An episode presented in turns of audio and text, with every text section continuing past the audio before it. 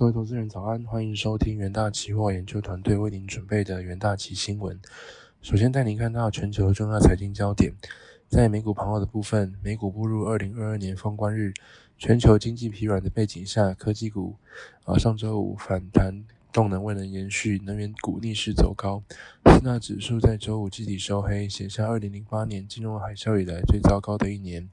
结束过去三年连升行情。大中指数周五收黑超过七十点，年跌幅达八点八 percent。二零二二年表现优于其他主标主要指数，标普周五走低零点二五 percent，年跌幅为十九点四 percent。纳斯达克指数下滑零点一 percent，季跌一 percent，年跌三十三点一 percent，连续四个季度的颓势，为网络网际网络泡沫破灭以来首见。焦点个股消息方面，科技五大天王多收黑，苹果上涨零点二五 percent，Alphabet 跌零点二五 percent，微软跌零点四九 percent，Meta 跌涨零点零六七 percent。Amazon 跌零点二一 percent，特斯拉扬升一点一二 percent 至每股一百二十三点一八美元，年跌幅高达六十九点二 percent。女股神伍德执掌的方舟投资周四买进特斯拉两万两千五百一十四股，预估价值超过两百七十四万元。这是方舟投资连续第三天逢低买入特斯拉，资金于尾盘时段大幅流入后，苹果黑翻红，收盘小涨零点二 percent 至每股一百二十九点九三美元。年跌幅为二十八点六一 percent。日经新闻周五援引消息人士报道，苹果执行长库克要求日本首相岸田文雄考虑在规范智慧型手机应用程式操作与收费的同时，应该要保护用户隐私安全。再来带你看到元月汇市，因假期间流动性较低，美元指数在呃二零二二年最后一个交易日走低。周月季线全面收黑，其实第四季走势乏力。美元指数二零二二年仍创七年来最佳年度表现。日元对美元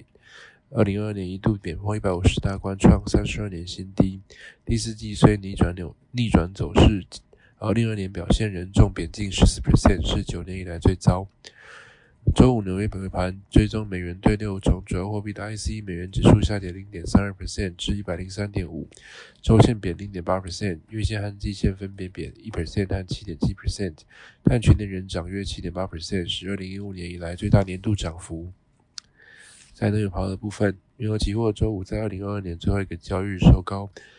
二零二年整体价格上涨，投资人在俄乌战争引发的供应担忧与全球需求前景不稳，以及对潜在衰退的担忧之间进行权衡。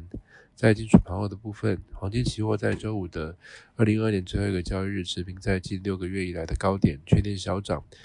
本季表现格外亮丽，主因是联准会可能放缓升息，拉低美元，让黄金摆脱二零二二年稍早的低气压。再带你看到国际新闻。路透报道，针对 FTC 以诉讼阻止微软六百九十亿美元收购动视暴雪的案件，美国法院决定一月三日举行首次预审听证会。美国联邦贸易委员会本月稍早提起行政诉讼，试图阻止微软收购动视暴雪，主张该合并交易将损失任损害任天堂和 Sony 集团在游戏平台领域的竞争。微软辩称，该交易不仅有利游戏玩家，也加坏游戏公司。且声明微软已与 FTC 签署具有法律约束力的同意令。决胜时刻系列游戏可跨平台供应十年，意味着 Sony 在内的竞争对手都能使用。第二则国际新闻：根据医疗保健研究公司分析的数据，包括辉瑞、格兰素史克、必治妥诗贵宝、Squib。阿斯特杰利康和赛诺菲等美国大药厂计划一月初起调整在美国销售的三百五十种以上独特药品的售价。这是制药产业因为为因拜登政府推行的通膨降低法案所做的准备。因为 R IRA 法案允许政府的医疗保健计划自二零二六年起针对部分药物的价格直接进行谈判。同时，医药产业也在对抗通膨和供应链限制造成的成本上升压力。接着进入三分钟听股息单元，首先带你看到强势股息部分。收回北美云端服务业大服务业者大举新建资料中心，加上 Intel 及 AMD 陆续推出两大平台，推动伺服带动伺服器换机潮。预期新伺服器平台能耗提升，将带动更高瓦数电源的需求量，推升伺服器电源产品 ASP 成长。元大呃研究团元大旗研究团队认为，台达电为全球电源供应器龙头，资料中心建制将带动公司二零二三年电源营收成长，加上电动车成长动能强劲，有利公司营运展望。十二月三十日，台达电期货上涨二点一四 percent，期价跳空上涨站回季线。而在弱势股息方面，由于消费性电子库存调整持续进行，导致公司 BT 载板加动率与 SP 皆下滑，所以公司先前曾经接获急单，但目前订单仍缺乏延续性。整体而言，需求仍未全面性复苏，最快需至二零二三下半年需求才渴望回温。元大企业研究团队认为，因 BT 载板需求不振，加上 ABF 载板价格下滑幅度高于预期。恐冲击公司二零二三年营运表现。十二月三十日，能电期货下跌一点九 percent，期价走弱，均线压力沉重。